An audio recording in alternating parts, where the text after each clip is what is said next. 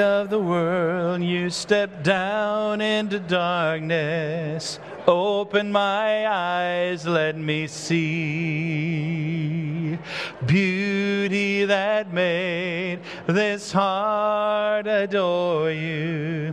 Hope of a life spent with you. Here I am to work.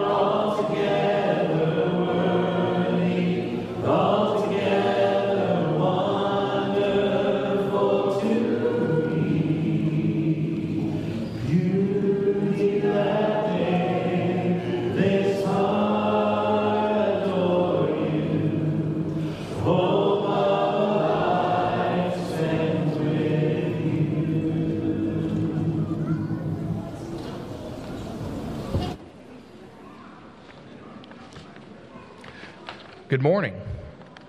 We indeed have come together to worship this morning. I'm Phil Jackson, one of the elders here at Preston Crest, and welcome to our time of worship to our Lord. And it's good to see you, especially our visitors. Hopefully, our visitors will stick around. Let us welcome you. And I ask everyone, please check in. Uh, as always, by typing check in to 469 476 5331. Be sure to check your bulletin. You'll get that when you check in uh, digitally, or the physical bulletins are out there. And please be sure to check those for news, information, coming events. Preston Crest is a congregation, as we have written out in our foyer, to passion for God and compassion for people. So let's enter into our worship with that in mind. Hear the word of the Lord from Luke 2:14. Glory to God in the highest heaven, and on earth peace to those on whom his favor rests. Let's pray. Our Father in heaven, we find ourselves in this time between a national celebration of Thanksgiving and the celebration of the birth of your Son of, of Jesus. While this is often a hectic stressful time as all the plans are being made and gifts are bought and wrapped and lots of activities to attend. We take this time to pause and reflect, to give you praise. We thank you as we count our blessings. We praise you for the way that you work in our lives. We worship you in the love that you have shown us, and we ask for your peace in the whirlwind of the holidays. Give us the peace of your presence, so as we worship you in song, we are comforted not only by the words we sing, but by the melody and harmony of the fellowship of believers on whom your favor rests. Help us this morning to demonstrate our passion for you and our compassion for others as we lift your name. In the name of your Son and our Savior, Jesus Christ, amen.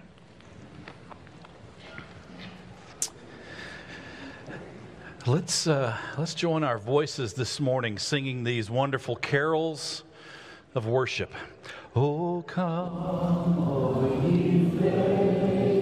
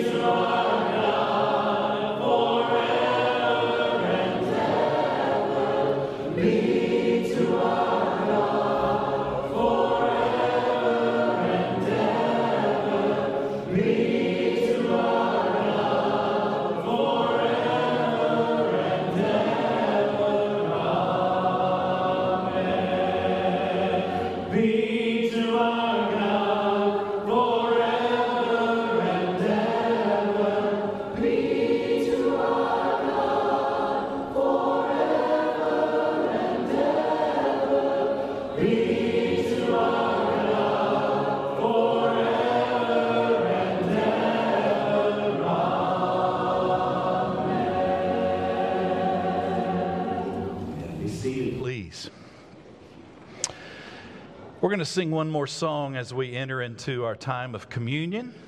And then Monty Masters will come and lead us this morning around the bread and around the cup. Let's sing together.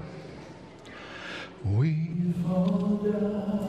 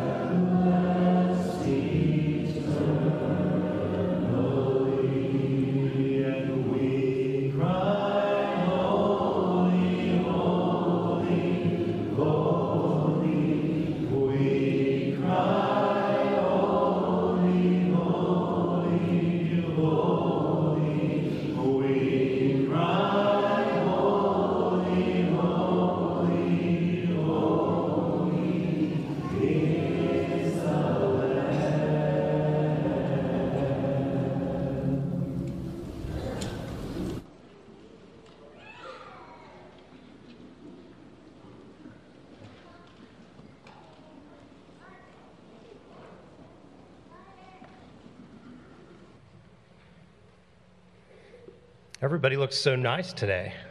I mean, you always look nice, but uh, seems like the cold weather maybe put us a couple layers extra on, and everybody looks particularly sharp this morning.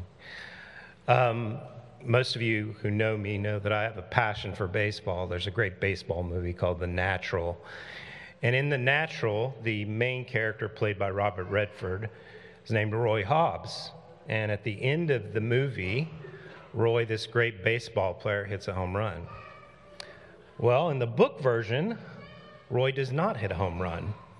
Roy strikes out. So I guess the movie makers thought we couldn't handle it. Got to have a happy ending, right? So, like a lot of movies, yeah, that's kind of why we go to the movies to escape. Maybe some of our skeptical friends may think Christianity's a little bit like that. Maybe they think we believe in fairy tales. Maybe they believe we believe in happy endings. They may think things like uh, going to the movies uh, is like going to church. It's a form of maybe Christian escapism. Um, they may think to themselves, why would any adult choose to believe in a happy ending when tragedy is all around us? After all, happy endings, those are for movies.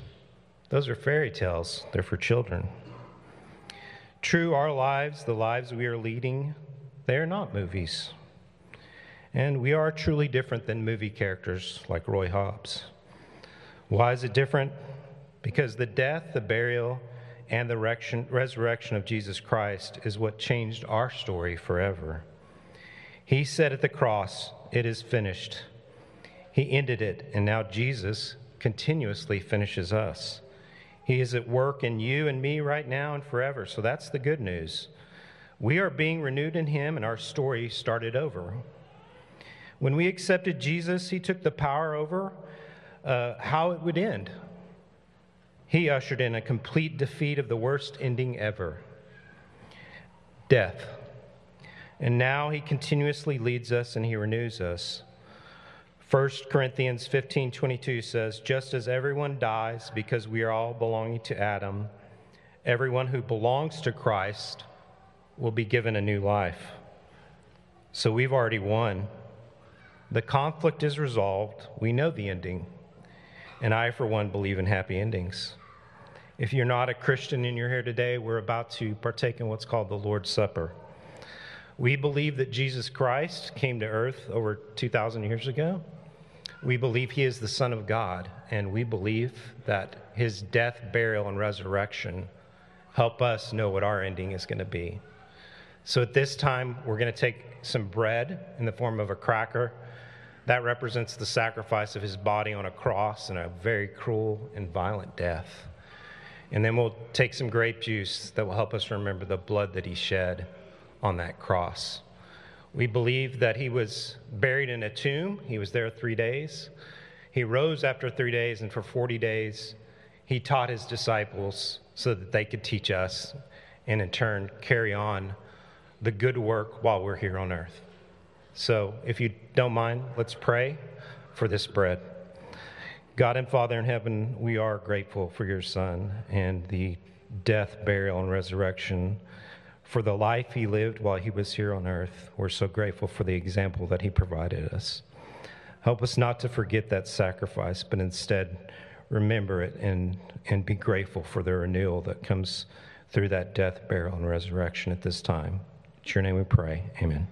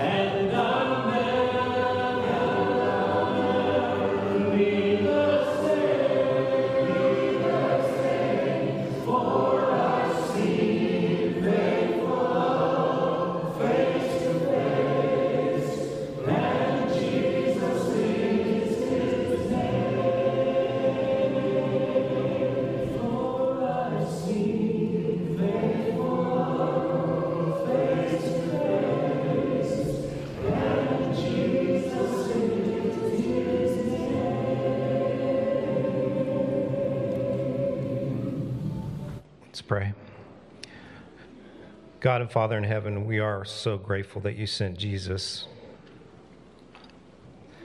The sacrifice and the blood that he shed, um, a sacrifice that we could not make. Um, we're thankful for the hope that that gives us on a daily basis, um, the strength and courage that that gives us to go about our day, our week, our month, or our year, even in the face of tremendous trials that we may have, and, we certainly will have those. We are grateful for showing us the ending, God, and for revealing to us your plan. We're forever grateful. And uh, I pray that all of us remember this throughout the week. In your name we pray. Amen.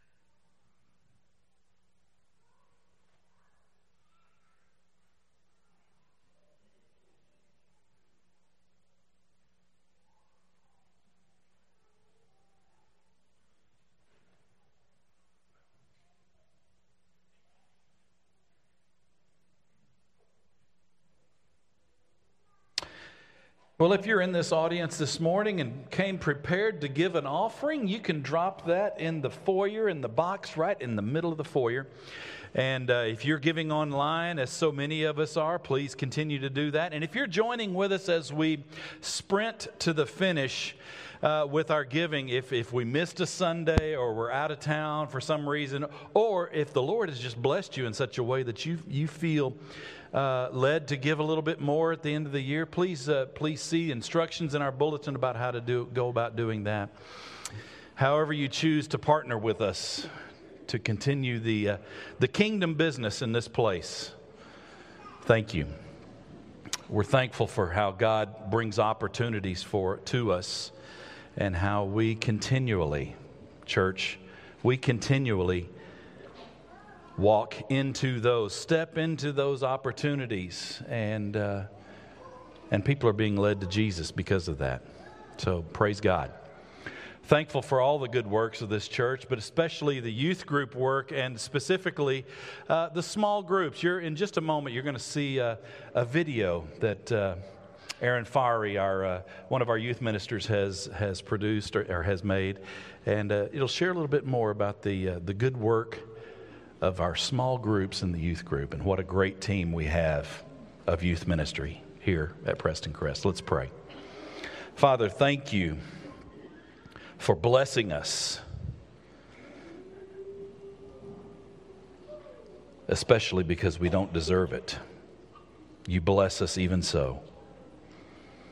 Father, I pray that what is given today will further your kingdom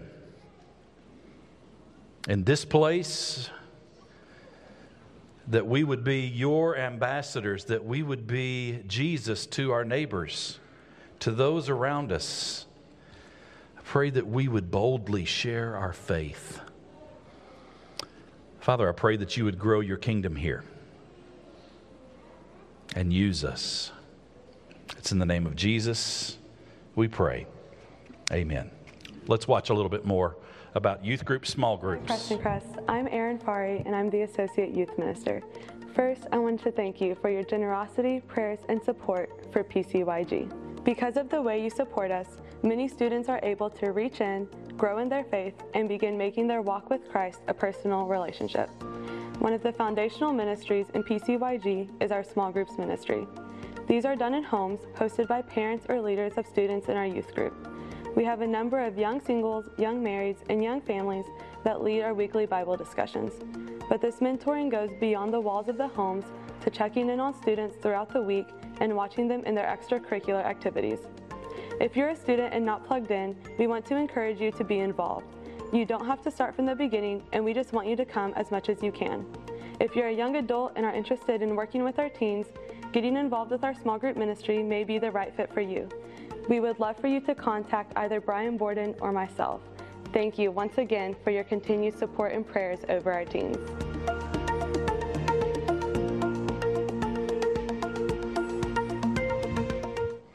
Well, Aaron joined our team in August, and if you haven't met Aaron Fowry, you're missing out, folks. She is lovely. She is a, a, treasure for this church, and so glad that we have her. She is a great addition to our youth ministry team. Bordeaux and, and Aaron and Kelly Wilkinson do such a fantastic job. Okay, yeah. Okay, so bags are due back today. You see that? We're, we're depositing all the, the toy bags and clothing bags and all that stuff, all of your family bags that you've brought. Bring those to the fellowship hall, and then I will get you connected with serving and delivering about half of those on Thursday morning. If you're interested in doing that, there's ways to, to just get connected through the website. Join me. I need about oh, four or five pickup trucks, suburban, something like that, and then another four or five people to help me get these bags over to these refugee families over at Wallace Elementary School.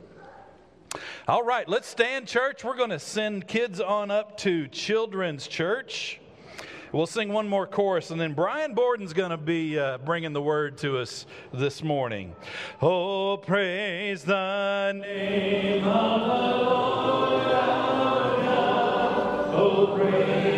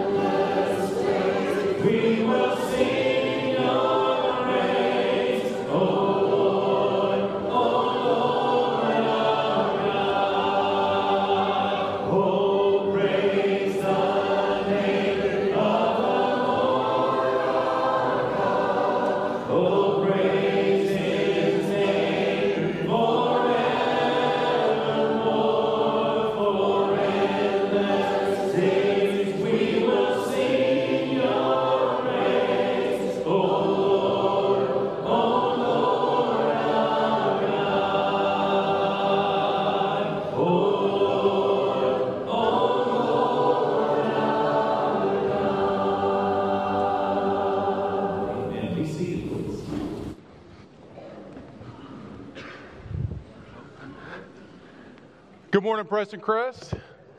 How's everybody this morning?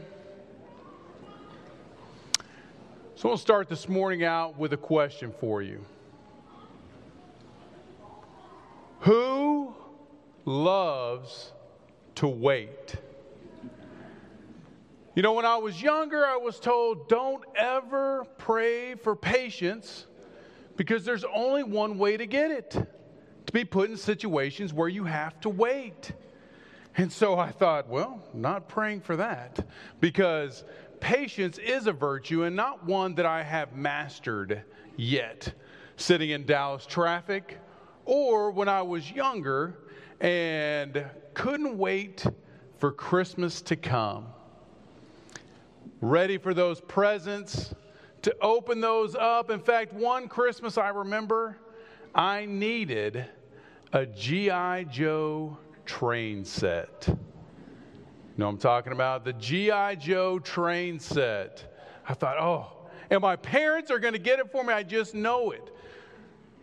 So I did what I did every Christmas was I waited, except for waiting for me was going around the house, looking everywhere, trying to find all my mom and dad's secret hiding spots so that I could see what presents am I getting this year before Christmas would come.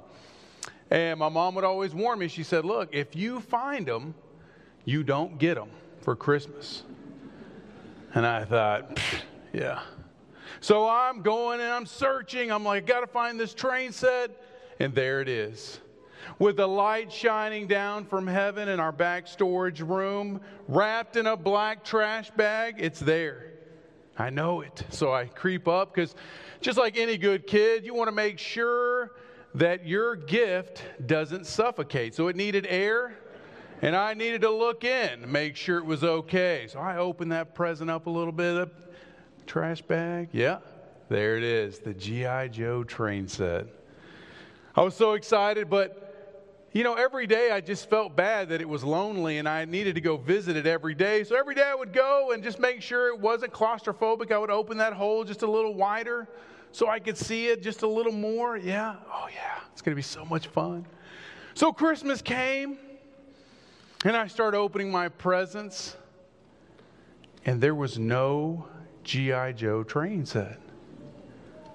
And my mom said, I know you found it and I know you broke into the, the into the garbage bag early. She said, maybe you'll get it next year. So I had to wait another year to get my train set. I did get it. It was a year later. But you talk about working on a kid's patience. Yikes. But each year, children just love. They can't wait for Christmas to come. And today we're going to talk about a man named Simeon. He was the same way. He just couldn't wait for Christmas to come. It was revealed to him by the Holy Spirit uh, that he wouldn't die until he saw the Messiah. Now, we don't know how long Simeon had to wait, but we know he was an old man when he saw baby Jesus in the temple in Luke chapter 2, because his statement was, Sovereign Lord, now let your servant die in peace as you have promised. I have seen your salvation, which you have prepared for all people. Now, I don't know about you, but I have met a few famous people, a few celebrities. Think for yourself have you ever met a famous person, a celebrity, a star? I remember sitting in a restaurant with the Sports Illustrated in my hand, and I'm listening as, as this bigger than life personality is answering every question. And I'm just all in. I'm so engaged, and I can't wait because I know afterwards I'm going to get to go meet him. And I'm sitting there and I'm listening. And finally, what appeared to be days, but probably was just about 30 minutes, I finally get to go meet this star. So I walk up with a bunch of, you know, other fans, 100 fans or so that were there. We walk up, I, wake my, I make my way to the front.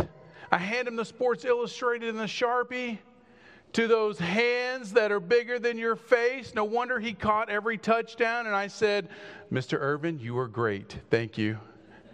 That's right, the playmaker himself, Michael Irvin. So excited. Um, I've waited for Black Friday sales, right? Waited in line outside. I've waited for concert tickets. Lots of things that we wait for. But of all the famous people in the world, the best sales or the most expensive things you could imagine, the best gifts you've ever gotten would fail in comparison to meeting and holding in your hands the salvation of the world. Can you imagine? You didn't just meet the Savior, you held the Savior in the arms. And that's what Luke 2:28 says. Simeon was there. He took the child in his arms. Think for just a moment. Maybe you have met some really important people. Maybe you've held or owned some really valuable things. But Simeon is holding the Savior of the world in his hands. He's holding salvation. Have you ever stopped to just think about the gospel? Think about the fact that God came down to earth. He sent his one and only son down to earth as a helpless baby. God is trusting imperfect people to care for perfection.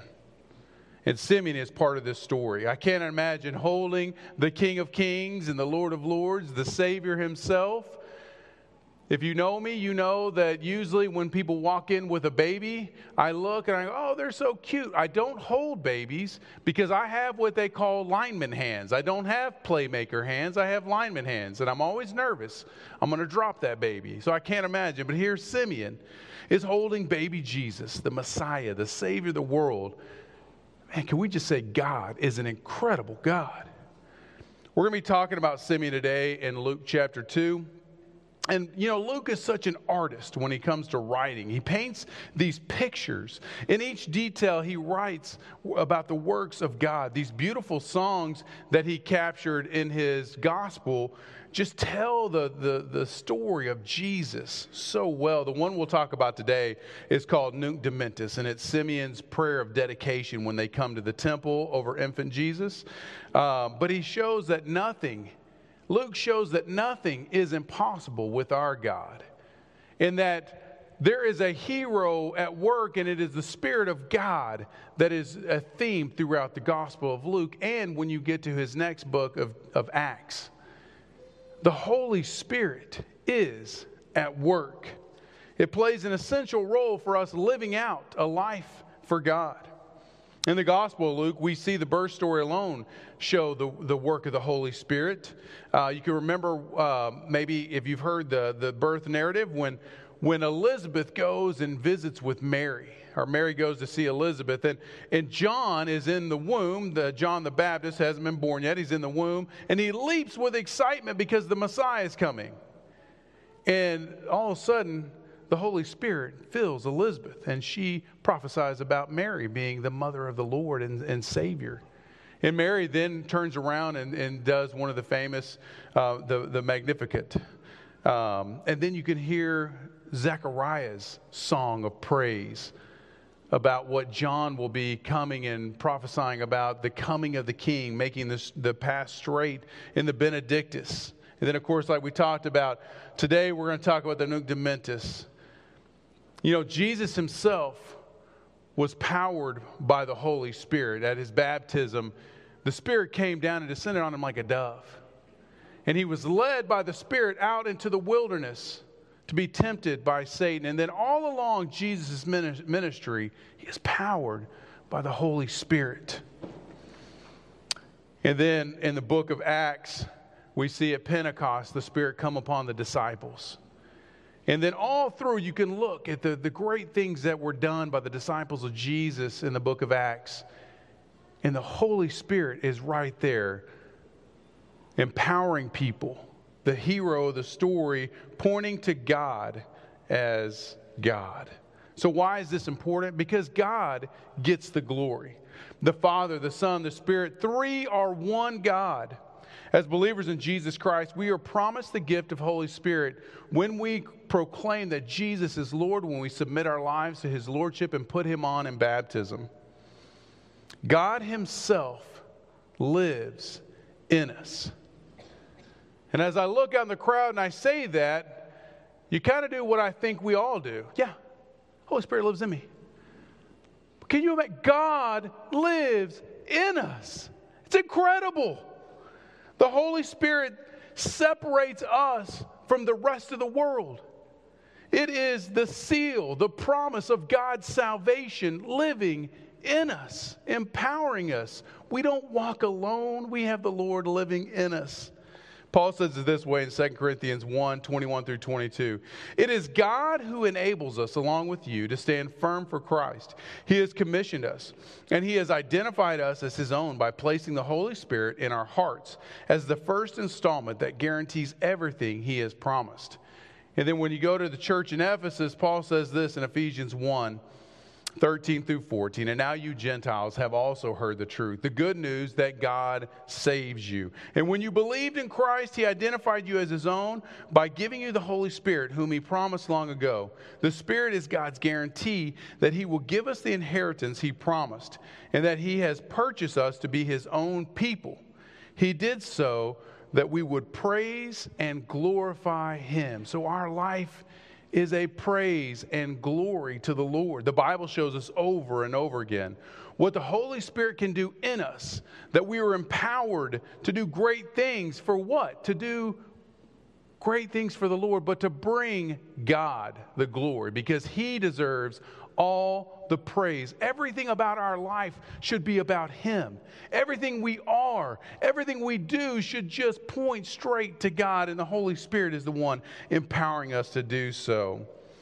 We're going to start in Luke chapter 2, verses 21 today to see how we get there. How did we get um, to walk with the Spirit? How did Simeon get the Spirit upon him?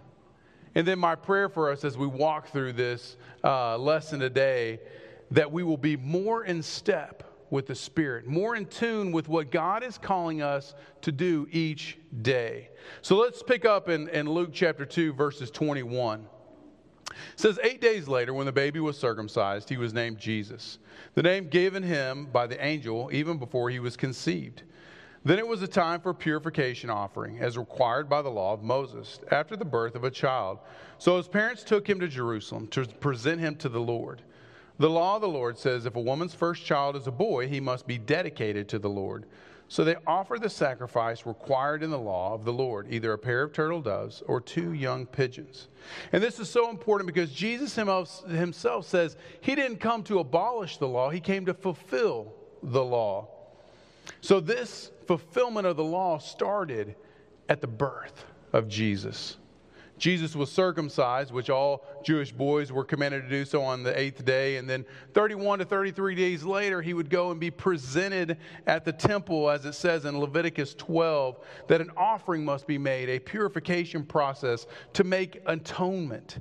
And why is this a significant part of the story of Jesus? Paul tells us this in Galatians 4, verses 4 through 5. He says, But when the fullness of time had come, God sent forth his son born of a woman, born under the law, to redeem those who were under the law, so that we might receive adoptions as sons and daughters.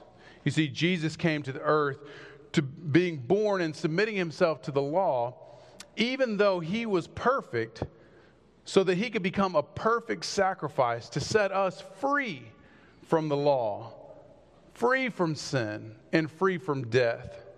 He was God. He could have come in any way he wanted, any form he wanted, but he chose to come as creation and even submitted himself to the limitations that his creation had at the time, which was living under the law. So we see why Mary and Joseph came to the temple, but what brought Simeon to the temple? Let's keep reading on. We're going to pick up in verse 25 here. It says, At that time, there was a man in Jerusalem named Simeon he was righteous and devout and was eagerly waiting for the Messiah to come and rescue Israel. The Holy Spirit was upon him and had revealed to him that he would not die until he had seen the Lord's Messiah. That day, the Spirit led him to the temple. So when Mary and Joseph came to present the baby, Jesus, to the Lord, as the law required, Simeon was there. He took the child in his arms and praised God, saying, Sovereign Lord, now let your servant die in peace as you have promised. I have seen your salvation which you have prepared for all peoples. He is a light to reveal God to the nations, and he is the glory of your people of Israel. And Jesus' parents were amazed, it said, at what was being said about him. Then Simeon blessed them, and he said to Mary, the baby's mother, This child is destined to cause many in Israel to fall and many others to rise. He has been sent as a sign from God, but many will oppose him. As a result, the deepest thoughts of many hearts will be revealed, and a sword will pierce your very soul, which talks about the death he will live. He will live out. Simeon was there because he was led by the Holy Spirit. It first says that Simeon was righteous and devout man, waiting, eagerly waiting for the Messiah. It's waiting for Christmas, right? If we just read that scripture, we would think this story was about Simeon. But just like every story in the Bible, this story is about our great God. Simeon is called righteous, which in this context means he was justified before God. It's important here to, to remember that he was not righteous, just like us. We are not righteous on our own account. Simeon was not righteous because he was a good guy. He was righteous because of what God was going to do for him and for us for what God has done for us. For Paul says in Romans 3:10, as it is written, there is none righteous, no, not one. And then he told the church in Corinth in 2 Corinthians 5:21, for he made him who knew no sin to be sin for us, that we might become the righteousness of God. And then I love this quote here from John MacArthur when he talks about this exact uh, situation here with Simeon and why Simeon was called righteous. He says, whenever the Bible says somebody is righteous, it means God declared them righteous. And God only declares sinners righteous when they trust in God for their forgiveness, not in their own works. And God applied the sacrifice of Jesus Christ, which hadn't even happened to Simeon, because Simeon knew his sinfulness and he knew he couldn't earn his salvation. He cast himself on the mercy of God. Love that. God declared him righteous on the basis of what Christ would do in bearing his sins in the future. He was a righteous man. Whenever the Bible says a man or woman is righteous, it means before God they are considered just because their sins have been paid for and they have been forgiven. Man, Simeon is righteous and he's devout because of God, because of the work of the Holy Spirit in his life, because of the knowledge from the Spirit that the Savior was going to come before he died, he would get to see the Messiah, that God was going to hold his, his promise. He was going to fulfill that promise, that he was being made right with God. He lived out a life that was considered devout. You see, Simeon lived out his salvation. He wasn't trying to earn his salvation. You know the difference? You ever been there? He wasn't trying to earn his salvation. He was living in such a way hoping to be, he wasn't living in such a way hoping to be saved, or if I do enough, or if I'm good enough, then maybe God will, will let me get in. No, he was living out what was already promised that salvation that was coming through the coming King, Jesus, which he was about to go meet at the temple. So, Simeon, what we're learning, was a spirit led man. In verse 25, it says, The Holy Spirit was upon him. According to Scripture, the Spirit did not dwell on everyone, but only on those that God had something to say or something important to do, and the Spirit would come down and empower them. Uh, but what we know is when Jesus conquered death and he conquered sin and was taken up, we became the righteousness, which means God could commune with us and could live in us, right? So Jesus tells his disciples, because they're all like, don't go, don't go. And Jesus tells them this in John 16, 7 through 15. Nevertheless, I tell you the truth. It is to your advantage that I go away. For if I do not go away, the Helper, the Holy Spirit, will not come to you. But if I go, I will send him to you. And when he comes, he will convict the world concerning sin and righteousness and judgment. Concerning sin, because they do not believe in me. Concerning righteousness, because I go to the Father, and you will see me no longer. Considering judgment, because the ruler of the world is judged. I still have many things to say to you, but cannot bear them now. When the Spirit of truth comes, he will guide you into all truth, for he will not speak on his own authority, but whatever he hears, he will speak, and he will declare to you the things that are to come. He will glorify me, for he will take what is mine and declare it to you. All that the Father is, has is mine. Therefore, I said uh, that he will take what is mine and declare it to you. So that authority is in you. When Jesus ascended into heaven, the Spirit came down, and we saw this. We saw this power at Pentecost when the disciples had the Holy Spirit come upon them like tongues of fire, and they go and they speak the gospel message to everybody in all their native tongues. All these different people that spoke different languages heard the gospel in their own language. And we know that that same promise is true for those that would come after them, including us. For those that say yes to Jesus, Lord, and put him on in baptism, that same promise is for us. Jesus says this in, in that verse, and I think this is where Simeon was too, is that the Holy Spirit guides us.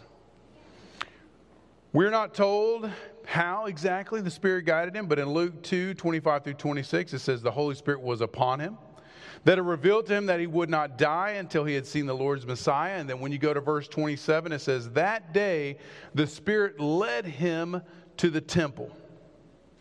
So if you ever had a feeling or some kind of leaning to go and do something or to go speak to someone, maybe you didn't understand why.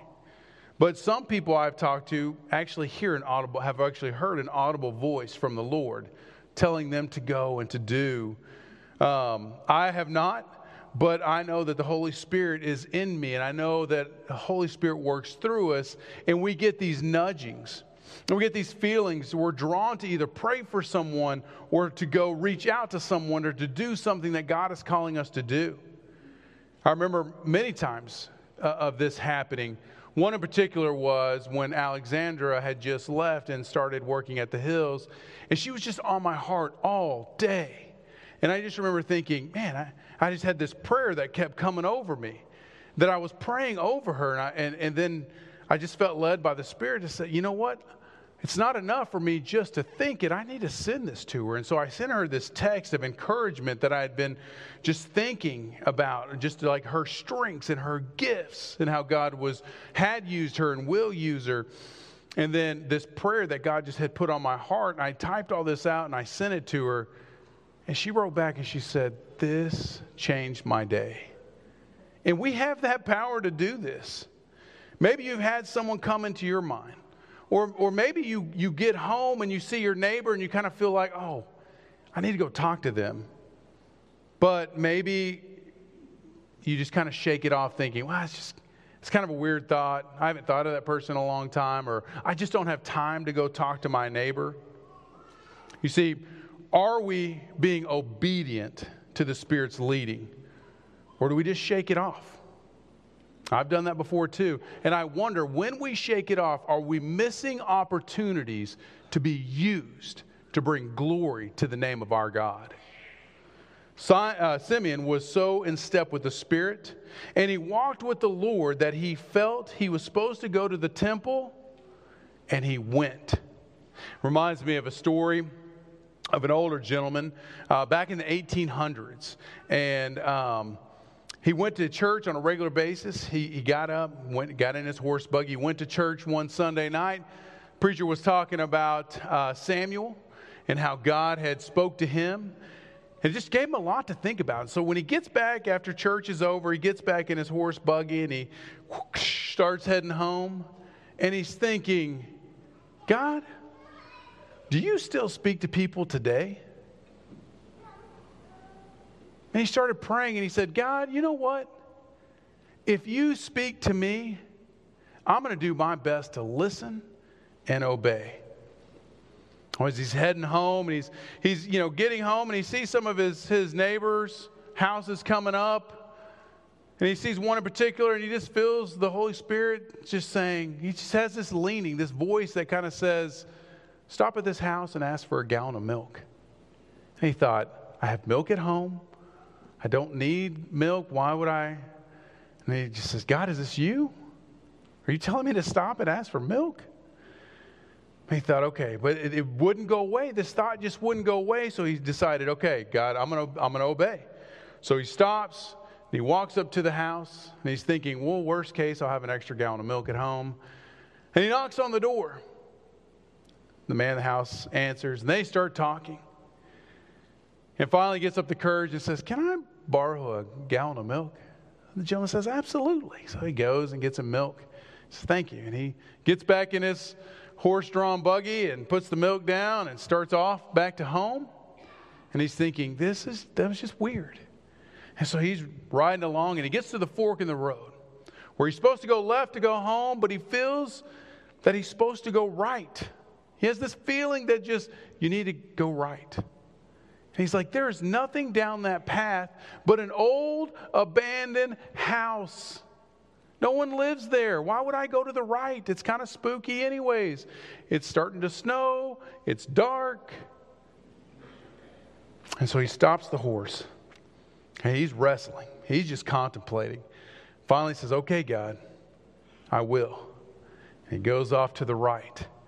As he's going down this road, he gets to the old abandoned house. Still looks abandoned. He stops and he feels the Spirit just leading him. Go knock on the door.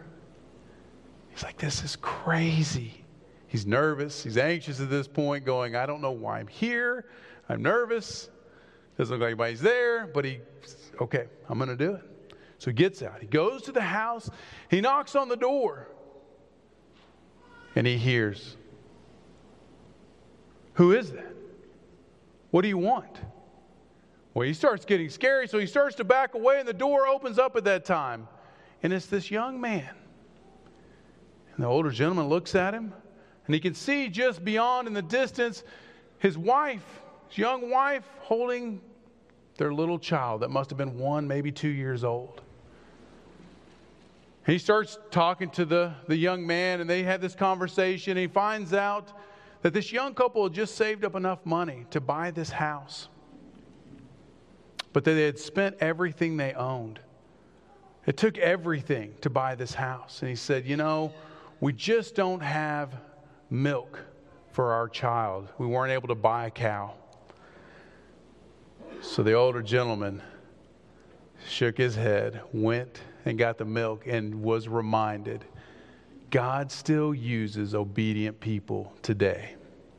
Imagine, imagine if Simeon did not follow the guidance of the Holy Spirit. He would have missed out on holding in his arms the Savior of the world. Do you believe that God still speaks to us today? Do you believe that the Holy Spirit has you on mission every day? I believe that the Holy Spirit speaks through us today as well. He spoke through Simeon in Luke 2 28 through 32. He said, Simeon was there. He took the child in his arms, praised God, saying, Sovereign Lord, now let your servant die in peace as you have promised. I have seen your salvation, which you have prepared for all people, a light to reveal God to the nations. He is the glory of the people of Israel. Jesus is revealed here by the Holy Spirit as grace to the Gentiles and glory for Israel. This wasn't just spoken because Simeon was this righteous man, he was spoken because the Holy Spirit spoke through him, and Simeon was obedient to listen to the Spirit. This baby will be the salvation of many. And Mary and Joseph in verse 33, just it says they were amazed. I believe that the Holy Spirit still speaks through us today through Scripture as well. So the question is are we in our word? Are we in the Bible each day? Are we seeking God's promises for us that were written to us, written for all Christians, for all ages? Are we hearing his voice? Simeon knew the scriptures about the Messiah, and unlike many of the teachers of the law, um, and the Jewish people that felt like this Messiah was going to bring an earthly kingdom. Simeon knew beyond that because of what the Spirit was doing in his life and how he had read Scripture and Scripture had been revealed through the Spirit. And so Simeon knew he spoke more of an eternal salvation for the Jews and Gentiles when he spoke his uh, prophecy over baby Jesus, because he said it would cause many to fall and joy for others. An example of a passage, I've got two examples of passages in Isaiah 1 and 8, 14 through 15. It says, He will become a sanctuary and a stone of offense and a rock of stumbling to both house of Israel and a trap of a snare to the inhabitants of Jerusalem. Many shall stumble on it. They shall fall and be broken. They shall be snared and taken. And then Isaiah 49 6 says, it is too light a thing that you should be my servant, to raise up the tribes of Jacob, to bring back the preserved of Israel. I will make you as a light for the nations, that my salvation may reach to the end of the earth. Simeon was a righteous and devout, spirit filled man that declared God's salvation through Jesus. So, what about us, Prestoncrest? Wouldn't it be great if people outside our church talked about the people of God here at Prestoncrest and our reputation was one of righteousness, devotion, and declaring God's salvation? So you see, we are promised the gift of the Holy Spirit when Jesus becomes Lord of our lives and we put him on in baptism. And just like Simeon, we must humble ourselves to the lordship and the leading of God in our lives. God is less interested in you getting everything right and more interested in your hearts being in step and aligned with the Holy Spirit? Are we living in such a way where people see God's salvation? Do we have conversations with others about where our hope is? Jesus is a light for all nations.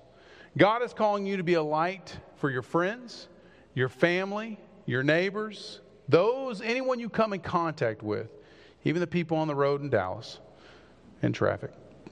That's for me, sorry. Just as he chose these people in the Bible to care and prophesy about this baby who would be the Savior of the world. He wants us to continue to share this message of hope. Be led by the Spirit this week so that you can shine His light and God will get the glory for your life. If you've not said yes to Jesus as Lord, it's time. This morning, you can come and say, Yes, Jesus, be the Lord of my life. I want to receive the Holy Spirit. I want to walk in newness. But be filled with the Spirit. However, you need to respond this morning, let's respond as we stand and sing.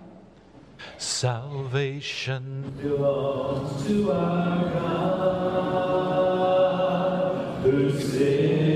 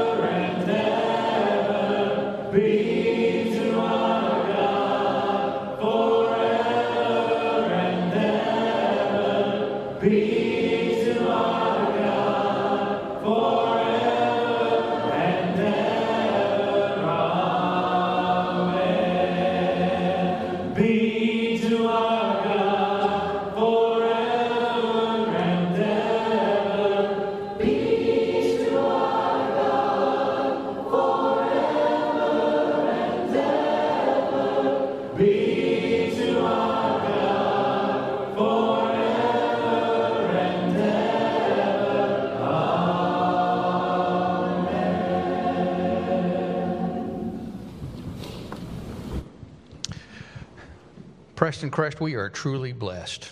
What a wonderful morning of worship. Thank you, Brian. Uh, we, are blessed because we have such great ministers that can provide messages to us. So thank you, Brian, for that message. Thank you, John Scott, for the for the uh, song leading. Thank you, Monty, for the uh, communion talk. And then tonight, we'd like to see you back. Hope to see you here at 6. Jacob Hawk will continue with the excellent series on encounters with Jesus as he brings us a story from John chapter 8, where we'll learn along with the sinful woman about salvation and how to truly live. Join with me as we, uh, as we read our take home voice. We'll join with Simeon here from Luke 2 30 32.